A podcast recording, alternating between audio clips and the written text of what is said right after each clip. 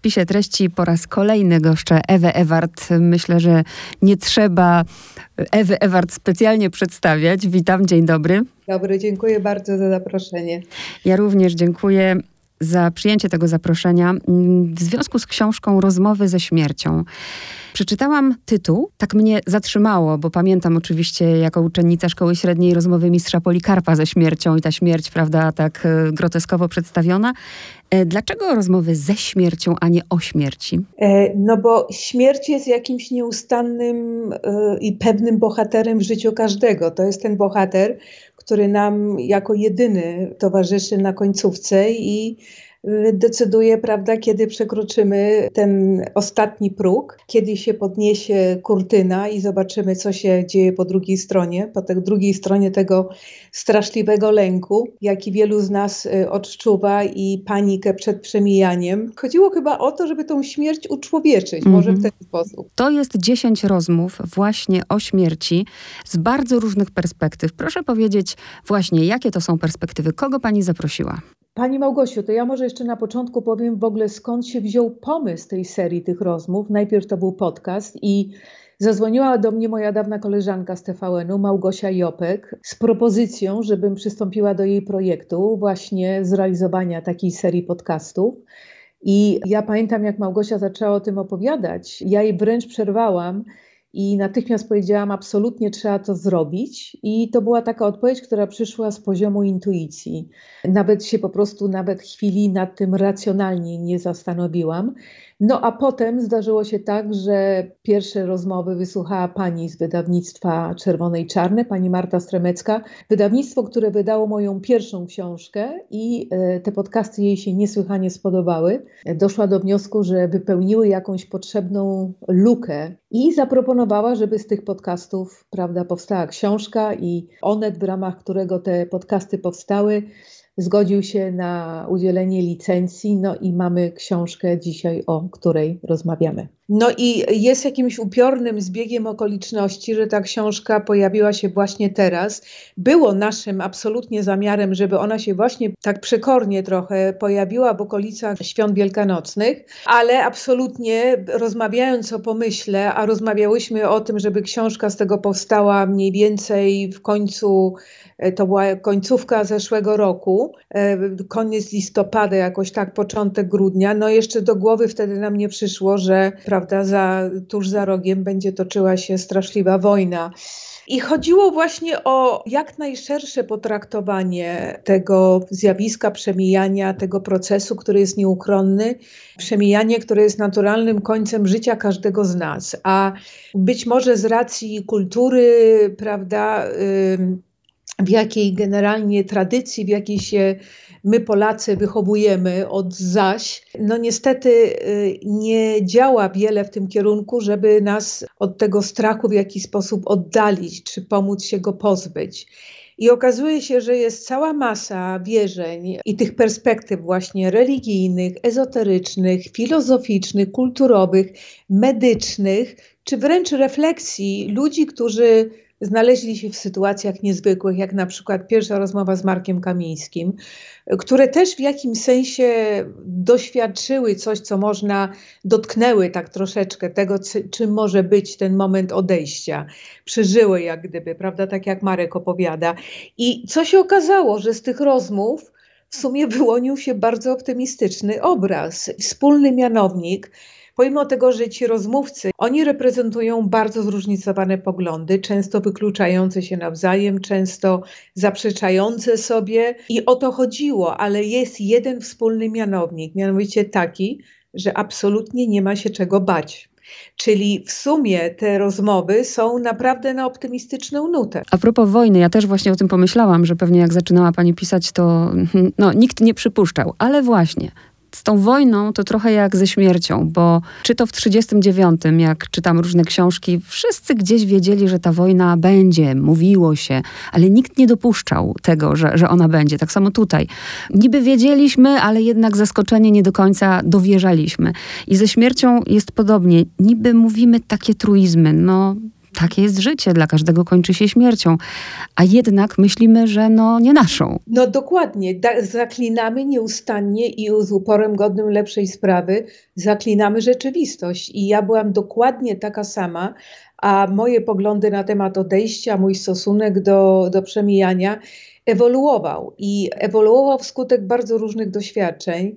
Książkę opatrzyłam takim no, dość osobistym wstępem, gdzie pisałam e, różne historie i między innymi e, historie, kiedy byłam absolutnie przekonana, że e, właściwie to są już moje ostatnie chwile i że zginę. Byłam wtedy w helikopterze nad kolumbijską dżunglą, kiedy zrobiło się w pewnym momencie z, na skutek gwałtownej zmiany pogody bardzo nieciekawie. Ale potem rozmyślając na ten temat, sięgnęłam jeszcze dalej pamięcią i przypomniałam sobie, jaka ja byłam do tego momentu, kiedy ta, ta konfrontacja, kiedy naprawdę bardzo wyraźnie poczułam ten oddech żniwiarza na, na moich e, plecach, za moimi plecami. I pamiętam, że ja byłam dokładnie właśnie taka. Śmierć przydarza się innym. Po prostu mnie się śmierć nie ima. Ja byłam strasznie zachłanna na życie, byłam tym życiem niesłychanie zajęta. Goniłam, prawda, za planami, za marzeniami e, i nawet pomimo tego, że ja się z tą śmiercią stykałam z racji zawodu, no, w, w sytuacji, kiedy byłam na wojnie, w sytuacji, kiedy byłam w różnych konfliktach, mimo wszystko e, to zawsze się gdzieś działo. Ja byłam jak gdyby ta teflonowa, której śmierć się nie ima i nie będzie imać, aż do momentu, kiedy no, trochę mi pogroziła palcem jeszcze z daleka i to było tylko, skończyło się na pogrożeniu palcem. I to była nieprawdopodobna lekcja pokory. I od tego to był jakiś taki moment, nie chcę używać, bo to tak brzmi trochę New Age, że to był może jakiś początek też, może jakiegoś, jakiejś ścieżki duchowej dla mnie. W każdym razie zmieniło to trochę na pewno w moim życiu kilka spraw, a przede wszystkim mojego podejścia do, mojego podejścia do życia na pewno, że zaczęłam bardzo świadomie w pełni tego życia doświadczać i przede wszystkim nie dopuszczać żeby marnować chociażby 5 minut w tym życiu. Właśnie ta, ta świadomość, że wielu, wielu z nas gdzieś biegnie w tym życiu i, na, i nie ma tej świadomości po prostu. A świadomość to jest pierwszy krok. A proszę powiedzieć, e, opowiedzieć, bo to jest bardzo wzruszające. To też zmieniło chyba bardzo wiele w myśleniu o śmierci w Pani życiu, o śnie i o Pani mamie. Tak, no to była, ja to bardzo osobista historia, ale mimo wszystko zdecydowałam się nią podzielić, bo chociażby z racji tego, że moi rozmówcy w stosunku do mnie byli również bardzo otwarci i to były bardzo szczere, głębokie rozmowy. I wydawało mi się, że zdecydowałam, że po prostu dokładnie odpłacę się tym samym. I wydawało mi się też, że też z taką nadzieją, że być może niektórzy ze słuchaczy, z czytelników teraz odnajdą kawałek siebie w takiej mojej opowieści, w czymś mi tam to pomoże. To było, to było niesłychanie piękne doświadczenie, bo to naprawdę wydarzyło się na bardzo niedługo przed e, rzeczywistym odejściem mamy. I to był taki no, niesłychanie wyrazisty sen. Właściwie to było coś z gatunku takiego świadomego śnienia kiedy ja zobaczyłam mamę, taką no mocno już wtedy schorowaną i przeprowadziłam ją na drugą stronę. Ona się bardzo bała tej śmierci i znalazłyśmy się obie na drugą, po drugiej stronie i tam było cudownie. I mama nagle odżyła i, i stała się, nagle ją zobaczyłam jako taką piękną kobietę, którą zawsze pamiętałam jako dziewczynka z czasów młodości. I, mu, I powiedziałam do mamy, mówię, widzisz mama, no, no nie ma się czego bać. I to było, to było coś pięknego. I potem rzeczywiście naprawdę, bo to był sen, który się przydarzył w sierpniu, a mama odeszła dokładnie jakieś 2-3 tygodnie później, odeszła 10 10 września. I muszę powiedzieć, że to, że ten sen się przydarzył w momencie, kiedy ona odeszła, to konfrontacja z jej odejściem była dla mnie nieporównywalnie lżejsza, gdyby tego snu nie było. Też, ponieważ ja nie wierzę w przypadki, ale czy ten sen właśnie był przypadkiem? Czy pani może już miała do czynienia wcześniej, bo rozmawia pani z Adamem Bytofem, z twórcą nagrań medytacyjnych, który prowadzi kursy świadomego śnienia. Czy pani już miała może z czymś takim do czynienia? Wie pani, ja, ja, ja w ogóle jestem osobą, która w sumie uważam to za ogromny plus. Mnie się, to nie jest codziennie, co noc, ale są noce, kiedy moje sny są niesłychanie wyraziste. To, są, to jest dokładnie to, to są takie świadome sny i tam się dzieją rzeczy niezwykłe, ale do tego stopnia, znaczy do sen, który, prawda, którego częścią była moja mama i jeszcze rozwinął się taki scenariusz, no to był absolutnie unikatowy. Ja miałam kiedyś sny związane z własną osobą. Pamiętam kiedyś taki sen, on był też niezwykły. Przydarzył się, kiedy miałam dość trudny okres w swoim życiu z różnych powodów. Nagle zobaczyłam siebie siedzącą z kroplówką. I był wyraźny przekaz, że to jest chemia, tak jakbym była chora na raka. Ale ja byłam taka strasznie spokojna i tak przyjmowałam z jakąś ogromną wdzięcznością tą kroplówkę, po czym ta kroplówka została odłączona i ja nagle znalazłam się w jakimś basenie, który był, miał krystalicznie czystą wodę. I był taki przekaz, że pozbyłam się czegoś, jakiegoś balastu, który mnie niesłychanie psychicznie obciąża. Po tym, jak się obudziłam, to rzeczywiście po tym śnie nastąpił jakiś przełom właśnie w tym takim trudnym moim okresie. Tak jak pani zresztą w jednej z rozmów e, mówi, zależy w co kto wierzy. I no, żyjemy w takim kraju, no jakby nie było kraju katolickim. Ja nawet sama pamiętam, wychowana w takiej tradycyjnej katolickiej rodzinie, gdzie, prawda, wierzymy w Boga i ja widziałam tego Boga grożącego paluchem, e, takiego, który wszystko widzi, wszystkie moje grzechy widzi, takiego, który za każdy grzech, nie wiem, wyląduje w piekle. To są straszne rzeczy, które ja uważam, że się też dzieciom robi.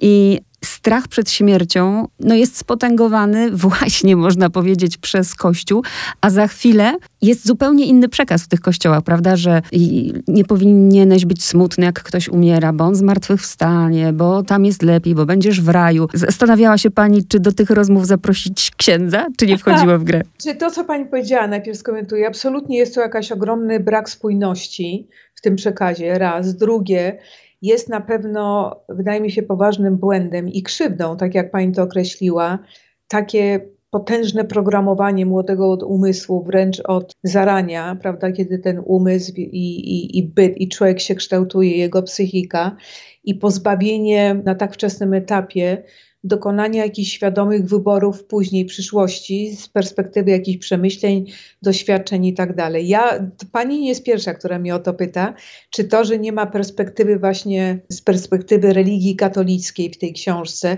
i w tych podcastach, czy to był zamierzony, celowy zabieg, czy jest to jakaś, prawda, przewrotna forma krytyki wręcz, nic, nie, nie, absolutnie nie ma to nic wspólnego z tym. To był świadomy wybór w tym sensie, że te 10 rozmów i tych 10 perspektyw, to, że my mamy, prawda, co się dzieje, jakie są wierzenia i jakie jest podejście do śmierci według, prawda, religii katolickiej, wszyscy wiemy, ponieważ jak pani zauważyła, jesteśmy w niej wszyscy zbiorowo wychowani i taki przekaz dostajemy, prawda, że trzeba się bać, a potem, że właściwie no nie wiadomo, czy się bać, bo przecież jest zmartwychwstanie. Dostajemy od, od najwcześniejszych lat, ale te 10 rozmów to jest jakaś próba zaszczepienia tolerancji, że są też inne propozycje i że warto się z nimi zaznajomić, bo może one pozwolą zweryfikować jakieś wcześniejsze ugruntowane czy zaszczepione poglądy, albo no, pozwolą się nawet wręcz wyzwolić od tego, prawda, strachu, który no, jest, powiedziałabym, poprzez to wychowanie z pokolenia na pokolenie, ta tradycja jest przekazywana, że on już w zasadzie funkcjonuje trochę jako niemalże strach genetyczny i to jest straszne. I właśnie umieszcz- y, taki dobór tych rozmów no, miał na celu to jest przede wszystkim chodzi o, o pokazanie jakiejś tolerancji, o wywołanie jakiegoś odruchu tolerancji, że, że tych podejść do przemijania, do śmierci jest, prawda, tych propozycji to jest bardzo bogaty bufer. Oczywiście i zależy, właśnie, zależy w co kto wierzy. Bardzo mnie zaskoczyła rozmowa, ponieważ tego nie wiedziałam, a bardzo y, zaskoczyła mnie e, rozmowa z Kasią Kowalską. A tak, bardzo się cieszę, że ten rozdział zaistniał, bo temat psychodelików, czyli naturalnych substancji halucygennych, które występują w naturze, jest kompletnie, po pierwsze, u nas w lesie, po pijakach, jest niezrozumiały, jest, psychodeliki są demonizowane. U nas są wciąż traktowane, y, ponieważ brak wystarczającej literatury, brak y, jakichś bodźców czy czynników, które by nawet mogły wywołać zainteresowanie, powoduje, że one właśnie są demonizowane. Natomiast ja, jak może pani wie, ja spędziłam większość życia na Zachodzie i ja się z tym tematem stykałam wielokrotnie. Temat, który zresztą mnie interesował, temat, który psychodeliki, które w tej chwili absolutnie przeżywają renesans na Zachodzie, w Stanach. W Stanach są już na przykład dopuszczane jako sakrament religii, na przykład diaspory brazylijskiej, bo ayahuasca, czyli substancja, o której opowiada, doświadczeniach, z którą opowiada właśnie Kasia Kowalska, tak jak w Kościele katolickim, według naszej religii, my przyjmujemy, prawda, ciało Chrystusa, postaci hostii. Są dwa y, kościoły brazylijskie, które mają sakrament w postaci właśnie ayahuaski. Ayahuasca jest wywarem przygotowywanym z dwóch roślin, których połączenie wywołuje z racji tego, że zawierają ten, ten czynnik DMT, e, powoduje właśnie halucynację, rozbudowaną świadomość, która powoduje, absolutnie jest w stanie powodować niezwykłe przemiany duchowe, o których między innymi opowiada Kasia Kowalska, która wielokrotnie tej, kilka razy tej ayahuaski doświadczyła i w tej książce opowiada, jak bardzo ta ayahuaska, ten psychodelik pozwolił jej się uwolnić od różnych demonów. To jest podparte, jej wypowiedź z kolei jest uzupełniona fantastycznymi wypowiedziami pana Macieja Lorenza, który jest jednym z niewielu, jeżeli nie jedynym w Polsce, naprawdę e, ekspertem, jeżeli chodzi o psychodeliki. E, napisał książkę, napisał wiele bardzo ciekawych, e, naprawdę mądrych artykułów na ten temat. Wie pani, mnie najbardziej irytuje w tym podejściu takim absolutnie bezrefleksyjnym, bo to jest po prostu takie krytykowanie i demonizowanie y, zupełnie niepodparte, nie wiem, żadnym researchem, żadnym dogłębnym, prawda, poszukiwaniem czy lekturą, tylko na zasadzie, że tak, no ktoś powiedział, no to mówimy, tak, to są absolutnie, prawda, y, narkotyki. Natomiast dlaczego mnie to tak strasznie irytuje, bo jak widzę, jakie jest z kolei podejście i przyzwolenie, jeżeli chodzi o konsumpcję alkoholu w naszym kraju, a alkohol jest największym narkotykiem. Wie pani, wszystkie inne w porównaniu do spustoszenia, jakie czyni w naszych organizmach, jest w stanie poczynić alkohol, to jest absolutnie nic. Natomiast jak ja widzę, mieszkam niedaleko rogu Świętokrzyskiej i Mazowieckiej, gdzie jest sklep Carrefour, mały, mała filia, gdzie wyłącznie się skupiają na sprzedaży wszelkiego rodzaju rozmiarów butelek alkoholu, od dwie, dwuchlitrowych po małpki, prawda, które kupują namiętnie klienci i zaraz za rogiem na tej mazowieckiej, prawda, konsumują. Tam po weekendzie zupełnie chodzi się jak po tej ulicy, jak po jakichś slumsach. I wie pani, jak ja widzę ta ilość sklepów 24-7, na przykład w niedzielę, prawda, nasz, nasze władze wprowadziły, prawda, sklepy pozamykane, ale alkohol można kupić tak. wszędzie i zawsze, o każdej porze. Tak. Jest taka hipokryzja, wie pani. A wracając jeszcze, to taka no, dłuższa dygresja, ale, ale to mnie niesłychanie irytuje, ta, prawda, ta hipokryzja i zakłamanie. Natomiast z braku, bo podejrzewam, że no, Kościół katolicki również by nie, nie zachęcał prawda, do studiowania, e, do zgłębiania wiedzy na temat psychodelików, bo to jest y, między innymi o tym też mówi Kasia, że to jest y, substancja, doświadczenie której spowodowało, no, że ona się poczuła niesłychanie silną jednostką, że ona nam uświadamia, y, że w jakimś sensie uświadomiła sobie wewnętrzną siłę. A ja nie wiem, czy to jest w interesie osób, które tak naprawdę przede wszystkim próbują nas kontrolować, umówmy się szczerze. Dokładnie, dlatego to samo pomyślałam o alkoholu, a też to jest tak podstępna. Wczoraj miałam e, okazję posłuchać, bo byłam bardzo ciekawa tego wywiadu brata Kamila Durczoka. I właśnie tak pomyślałam, że Kamilowi udało się wyjść z raka a z alkoholizmu nie. To jest tak podstępna choroba. To jest, to jest, no, ja też niestety mam no, przykłady e, w dość bliskim kręgu i to jest, to, to wie pani, to jest straszne. Być świadkiem, jak ludzie są w potrzasku, są w matni, opętani tym demonem tego tak. alkoholu. Tak. I po prostu naprawdę to trzeba jakiejś gigantycznej siły w sobie doszukać się, żeby wrzucić wyzwanie temu nałogowi. Jeszcze, jeszcze jedno słowo a propos Kasi Kowalskiej, bo to też jest odwaga i tutaj gratulacje dla pani, bo to też trzeba chcieć się otworzyć. Bo tak jak pani powiedziała, czy Kościół, czy inni, wciąż to jest traktowane u nas jako właśnie psychodeliki, jako narkotyki. I Kasia Kowalska podzieliła się bardzo ważnym doświadczeniem. Mnie właśnie wręcz ujęło to zdanie. Przede wszystkim przestałam się bać, prawda? To jest, y, a my wszyscy w jakichś lękach żyjemy. I ona, jeszcze tam padają słowa, że to jest taka skrócona psychoterapia, więc ja od razu, jak to czytałam, to już w głowie gdzieś miałam wizję wszystkich teraz psychoterapeutów, księży, e, którzy zaczną krytykować Kasię Kowalską. Także to też duża odwaga i, i brawa dla pani, że Kasia to po prostu opowiedziała. Tak, to jest, ale wie pani, no bo tu się rodzi straszliwa konkurencja, prawda? I to jest absolutna prawda. Kasia jest nie pierwszą, od której ja słyszałam, usłyszałam to zdanie, że kilka sesji z ayahuaską jest ekwiwalentem 20 lat prawda, pracy z, z terapeutą. Tylko tutaj, żeby nie wyszło na to, że ja promuję, czy my tutaj promujemy mm -hmm. jest bardzo ważne, że przede wszystkim, jeżeli już ktoś decyduje się, a uważam, że to powinna być bardzo jakaś głęboka, przemyślana decyzja, że to powinno być przede wszystkim doświadczane w sposób niesłychanie odpowiedzialny, w odpowiednim otoczeniu, pod opieką odpowiednio wykwalifikowanej osoby i przede wszystkim z wzięciem pod uwagę wszelkich przeciwwskazań, bo na pewno, i to też jest prawda, że doświadczanie substancji, które prawda, są halucygenne, dla osób, które mają ze sobą, ze swoją psychiką jakieś mega poważne problemy, ale ja mówię tutaj o chorobach typu schizofrenia i historię brania na to jakichś psychotropów. Łączenie tego z halucygonami jest zdecydowanie niewskazane. Więc to nie jest taka ayahuasca, może być cudownym narzędziem, właśnie przede wszystkim, żeby pozbawić, wyzwolić się od wszelkiego rodzaju lęku, a przede wszystkim tego najgorszego, tego lęku przed śmiercią. I dlaczego mnie ten temat tak zainteresował? I tutaj udało mi się nakłonić Kasię, żeby się podzieliła tymi doświadczeniami, bo ja czytałam wiele relacji właśnie osób wręcz, którym podano taką roślinę, kiedy były już naprawdę na ostatniej prostej, na tym ostatnim zakręcie.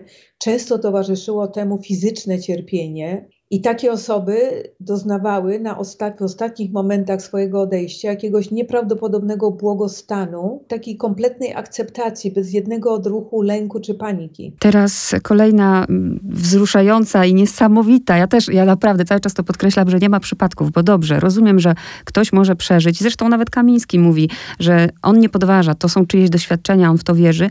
Ada Edelman y, przeżyła śmierć kliniczną nie raz, nie dwa, trzy. trzy. Trzy razy. No pani Ada jest jednym z najbardziej pamiętnych bohaterów, jedną, jedną z bohaterek tych rozmów do zapamiętania, absolutnie jej relacja.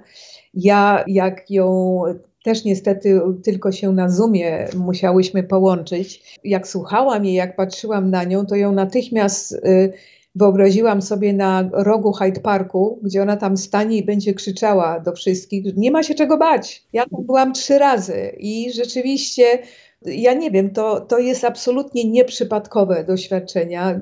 Można zaryzykować, że ona wręcz, no nie wiem, została wybrana i się to przydarzyło trzy razy, no żeby właśnie stworzyć taki mocny przekaz do tych, którzy się boją, że że tam jest po prostu, jest dobrze, jest, nie ma się czego bać. I to jest, to jest jej przekaz, zresztą bardzo barwnie o tym opowiada. I znowu, to jest propozycja, którą albo można przyjąć, albo nie albo można uwierzyć i się nad tym pochylić, albo można na przykład zdecydować, że pani Ada sobie wszystko wysyła z palca, że ma bujną wyobraźnię i do tego jeszcze, prawda, potrafi wykrzesać z tego jakieś historyjki do opowieści, bo w tej książce są zawarte propozycje i, i jakichś wierzeń, prawda, że wierzymy, wierzmy w to, co chcemy, ale też są osoby, i ja takie w swoim otoczeniu mam, które nie wierzą absolutnie w nic i jest im wygodnie, po prostu jest tu i teraz, a potem jest czarna dziura i się nic nie dzieje. I dobrze, i ja absolutnie to szanuję, przyjmuję do wiadomości. Wydaje mi się, że taki brak wiary w cokolwiek, bo ja na przykład wierzę, że tam, tam dokładnie czekają mnie cała masa jakichś fantastycznych przygód.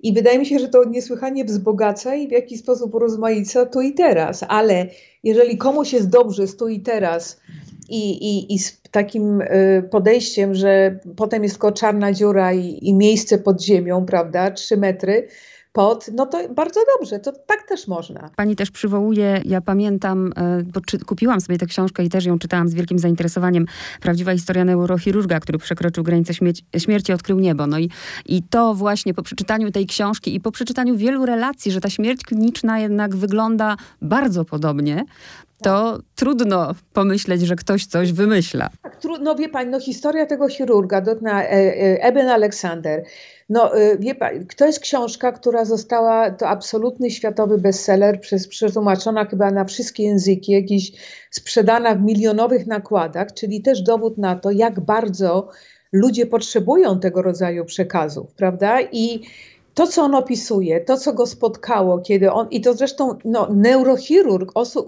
osoba, która absolutnie dyskredytowała wszelkiego rodzaju, tego rodzaju, prawda, przekazy czy historyjki w swojej poprzedniej, prawda, do śpiączki inkarnacji, jako ten taki, no niesłychanie racjonalny lekarz neurochirurg. Po czym padło na niego, popada w śpiączkę i doświadcza rzeczy niezwykłych. No wydaje mi się, że nie wiem, jaką trzeba byłoby mieć wyobraźnię, żeby coś takiego wymyśleć. Jeżeli się czegoś nie przeżyło, nie do, czegoś takiego nie przeżyło czy nie doświadczyło, moim pojęciu tego wymyśleć nie można. On to opisał, no ale znowu, przy całej popularności tej lektury, ja jestem pewna, że są całe zastępy ludzi, którzy też to odrzucają, bo są absolutnie hermetycznie zamknięci na tego rodzaju przekaz. A tak jak pani powiedziała, tych, tych historii jest multum i jest, one są prawda różne, każde te, te, te doświadczenia się różnią od siebie, ale no jest tam cała masa, jest tam takich no kilka wspólnych elementów, są te wspólne mianowniki, prawda, to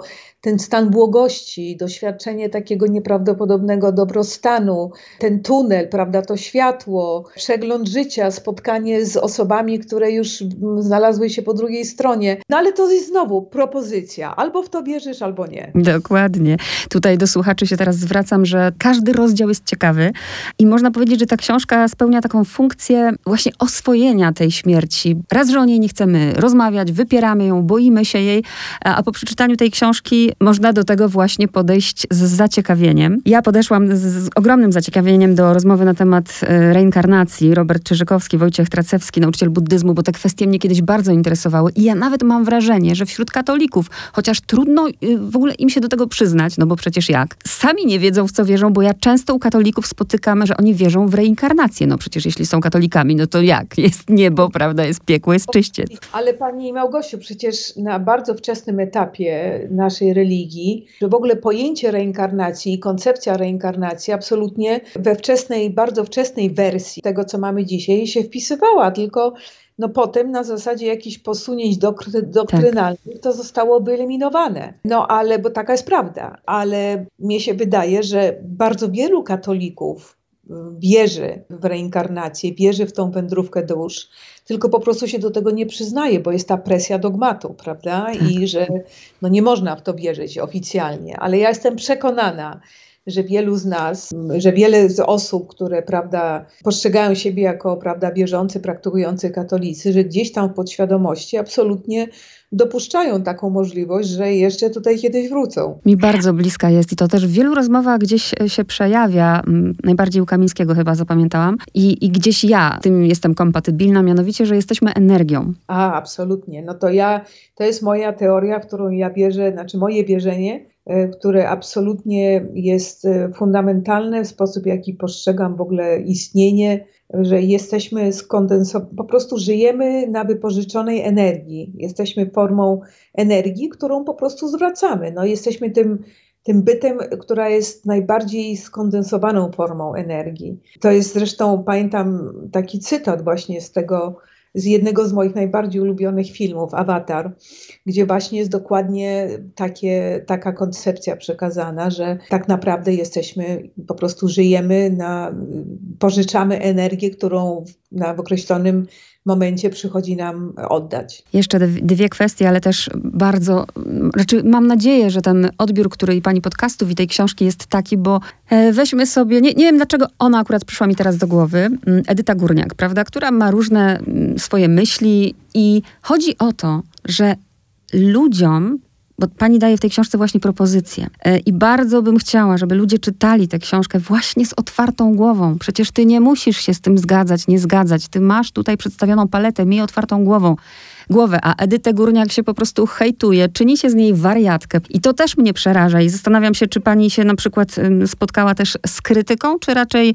docierają do pani same dobre głosy? Nie, wie pani, może jeszcze za to, może dopiero się zetknę z tą krytyką, ale dokładnie tak jak pani powiedziała, ja nikomu niczego poprzez tą książkę na siłę do gardła nie pakuje. To jest, jeszcze raz podkreślam, to jest propozycja. Wydaje mi się, że ona pojawiła się w bardzo dobrym momencie. Ten timing jest nieprawdopodobny. Ja wśród swoich bliskich osób, wśród kręgu osób, przyjaciół, znajomych, miałam zróżnicowane reakcje w tym sensie, że no jednak pokutuje, ciągle funkcjonuje, prawda, ten, ten, ten strach i że były osoby, które niesłychanie entuzjastycznie podeszły w ogóle do faktu, że były podcasty, a teraz się ukazała książka. Jedni, woli, jedni wolą słuchać, innym bardziej odpowiada jakieś takie intymne obcowanie, prawda, z drukiem. Będą słuchać albo czytać, ale byli też tacy, którzy powiedzieli, wiesz, nie, no dobrze, fajnie, dziękuję, ale nie, ja nie będę, to ja, ja, ja nie będę się zagłębiać. Porządku. To, co pani tutaj powiedziała, powiedziała o pani Edycie Górniak, no, to jest niestety przejaw. Ja to zauważyłam. Pamiętam, jak y, pojawiłam się w Polsce z powrotem po bardzo wielu latach. Większość czasu, większość mojego życia spędziłam za granicą i kiedy tutaj zaczęłam bywać, a potem jak gdyby osiadłam, przeniosłam się z tego Londynu i mm, przy, właściwie no, zaczęłam częściej zdecydowanie mieszkać w Warszawie niż w Londynie. Pamiętam, że po tych wielu, wielu latach nieobecności uderzyło mnie, uderzyło mnie pozytywnie bardzo wiele cudownych rzeczy, które tutaj zastałam, ale pamiętam, że to, co mnie napawało nieprawdopodobnym zdziwieniem i odebrałam to no, jako coś negatywnego, na tym etapie tych fantast tej fantastycznej transformacji, którą ten kraj dokonał na, w różnych płaszczyznach, byliśmy absolutnie w tyle, jeżeli chodzi o, o transformację naszej świadomości, a przede wszystkim wypracowaniu w sobie jakiejś zbiorowej tolerancji wobec odmienności poglądów, że no to niestety zostało mocno w tyle za całym skokiem gospodarczym, już nie mówiąc prawda o skoku przemian politycznych. Okazuje się, że jeżeli chodzi o te przemiany, prawda, w podejściu, w właśnie w tym, jak oceniamy, jak patrzymy, jak podchodzimy do osób, które mają zdecydowanie odmienne poglądy na, na ważne tematy, które ustawiają się w kontrze do tych poglądów, no, są no, napiętnowane, hejtowane, krytykowane. Jest to w moim pojęciu wyraz dużej niedojrzałości, braku emocjonalnej inteligencji i jakiejś niedojrzałości emocjonalnej. Zgadzam się z panią, dlatego wyraziłam obawę właśnie o Kasię Kowalską, nie patrząc na to, co, co właśnie co się dzieje, to co mnie przeraża. Dwie jeszcze rzeczy, no bo nie mogę nie powiedzieć. Ewa Ligman gościła e, zresztą w spisie treści RMF Classic, prezeska Hospicjum Pomoże Dzieciom. To jest niezwykłe. To jest niezwykłe, że po przeczytaniu tego rozdziału, kiedy na przykład myślimy, właśnie to jest bardzo często, że, że zadajemy sobie te pytania, no dobra, Bóg jest, no to skoro Bóg jest, to dlaczego umierają dzieci? A po przeczytaniu tego rozdziału, my się po prostu uśmiechamy.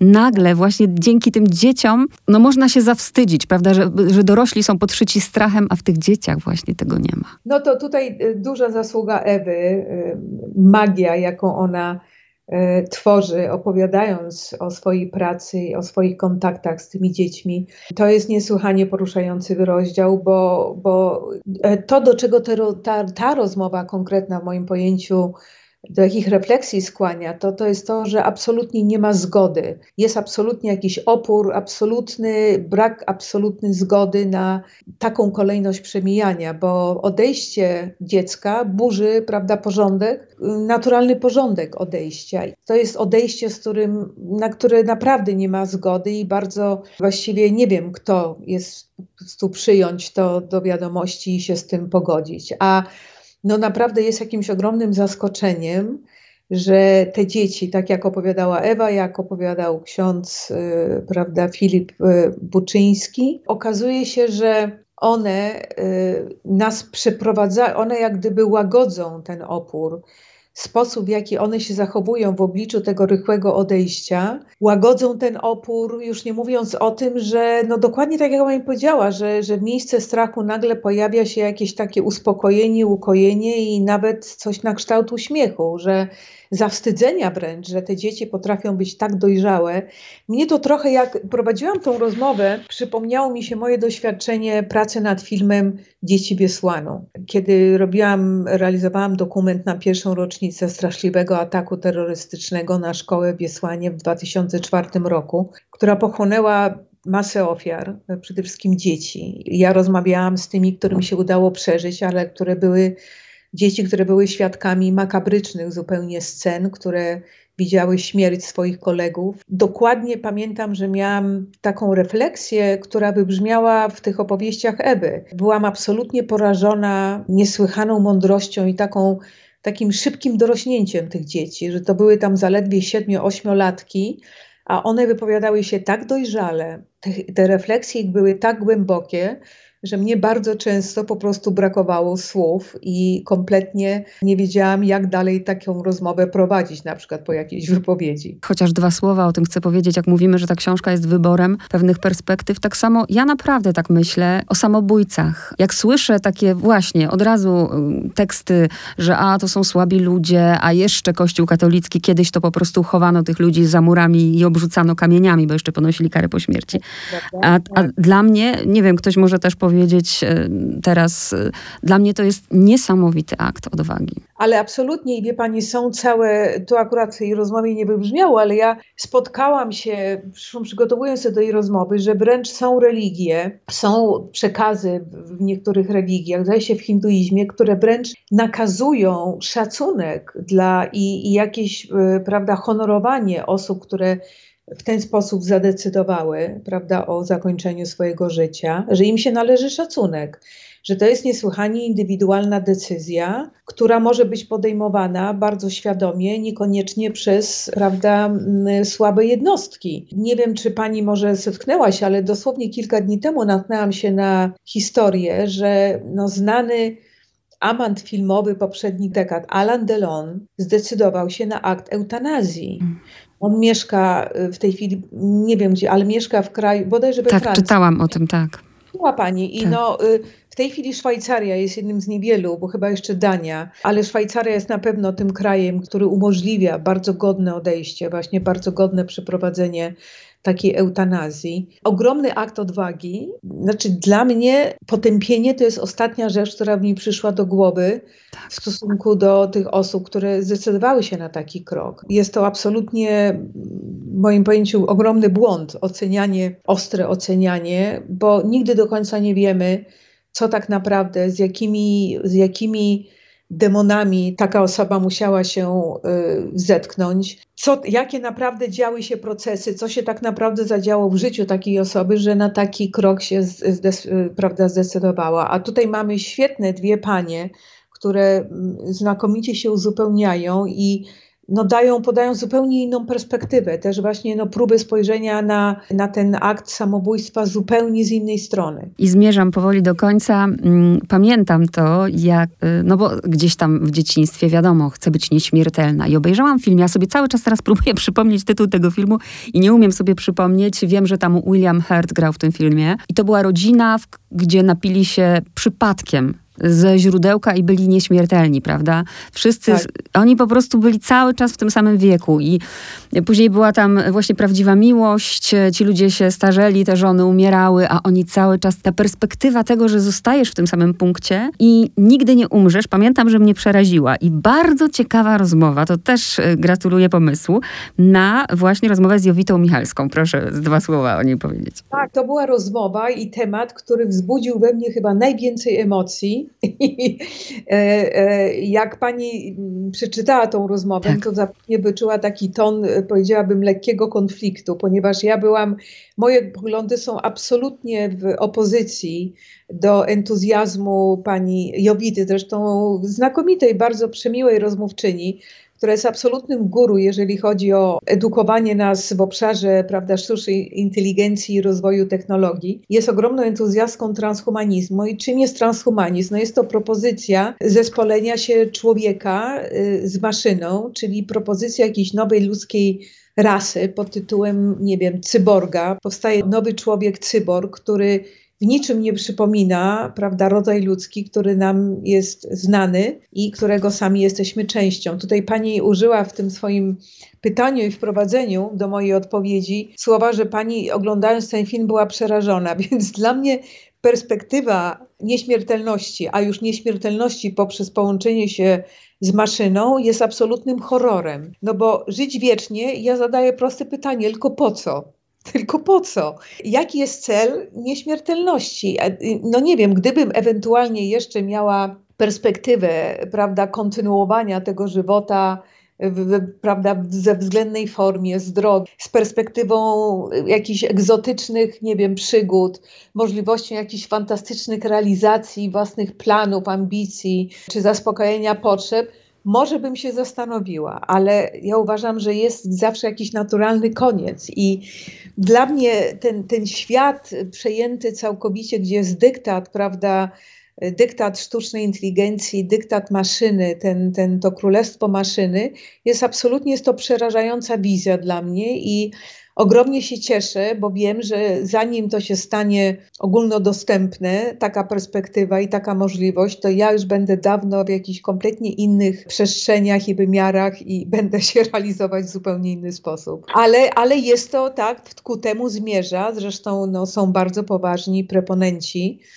E, wyznawcy tej filozofii, którzy w tej chwili inwestują ogromne pieniądze, e, prawda, w rozwój właśnie w tym kierunku, że nie wiem, no wyobraża sobie pani własny mózg podłączony do jakiejś potężnej, do jakiegoś potężnego superkomputera i superchmury. No nie wiem, czy to jest perspektywa, którą akurat ja bym się niesłychanie, która mnie by niesłychanie napawała jakimś entuzjazmem. Tu pani też ostatnie słowa i ja się do nich przychylam, że przekonał mnie też ten model ztechnologizowanego e, świata, bo też się tego boimy, a właśnie gdyby był czas na to współbycie, pomoc, na wsparcie, no to byłby idealny świat. Zastanawiam się, czy byśmy to dźwignęli jako ludzie. Dokładnie. A myślę też na koniec o tym, że ta audycja będzie w Wielki Piątek, taki trudny czas y, w Kościele katolickim i tak się zastanawiam na koniec właśnie, dlaczego się tak boimy tej śmierci? I myślę o Wielkim Piątku i, i to też wybrzmiewa tu w jednej z rozmów, że może aż tak bardzo nie boimy się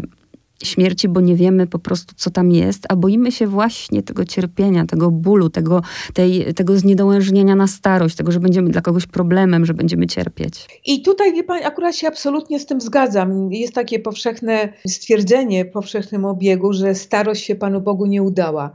Coś w tym jest. I, I ja naprawdę nie mówię tego, mówię to bez żadnej kokieterii. Ja naprawdę się nie boję śmierci. Natomiast jeżeli, i też nie chcę używać słowa boję się, w ogóle strach i, i bać to są, y, one mają, są obciążone nieprawdopodobnie potężną energią, takie stwierdzenia, i ja staram się raczej unikać, ale ufam, ufam, że uda mi się przejść suchą nogą na tym ostatnim etapie, w tym sensie, że nie dotknie mnie właśnie jakiś etap zniedołężnienia, nie daj Bóg jakiegoś uzależnienia, bycia ciężarem dla kogokolwiek, że ufam, że to moje przejście odbędzie się w jakiś taki no, bezbolesny dla mnie y, sposób, bez właśnie pozbawiony tego cierpienia, przede wszystkim cierpienia fizycznego, bo Wiem, że na pewno nie będzie cierpienia egzystencjonalnego, czy właśnie jakiegoś cierpienia na poziomie emocji, bo ja absolutnie jestem przekonana, że będę absolutnie pogodzona w tym momencie i zaufaniem wiem, że ten moment przyjdzie dokładnie wtedy, kiedy będzie miał przyjść. Natomiast y, nie chciałabym, żeby towarzyszyły temu, towarzyszył temu jakieś, prawda, cierpienie czy jakiś potężny dyskomfort na poziomie fizycznym. Tak.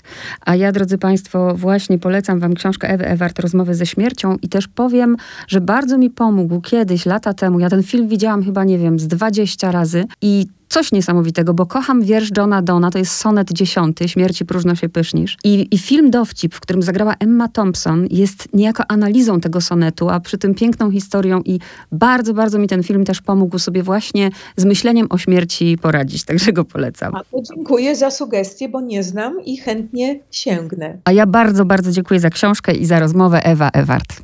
Pani Małgosiu, pięknie dziękuję.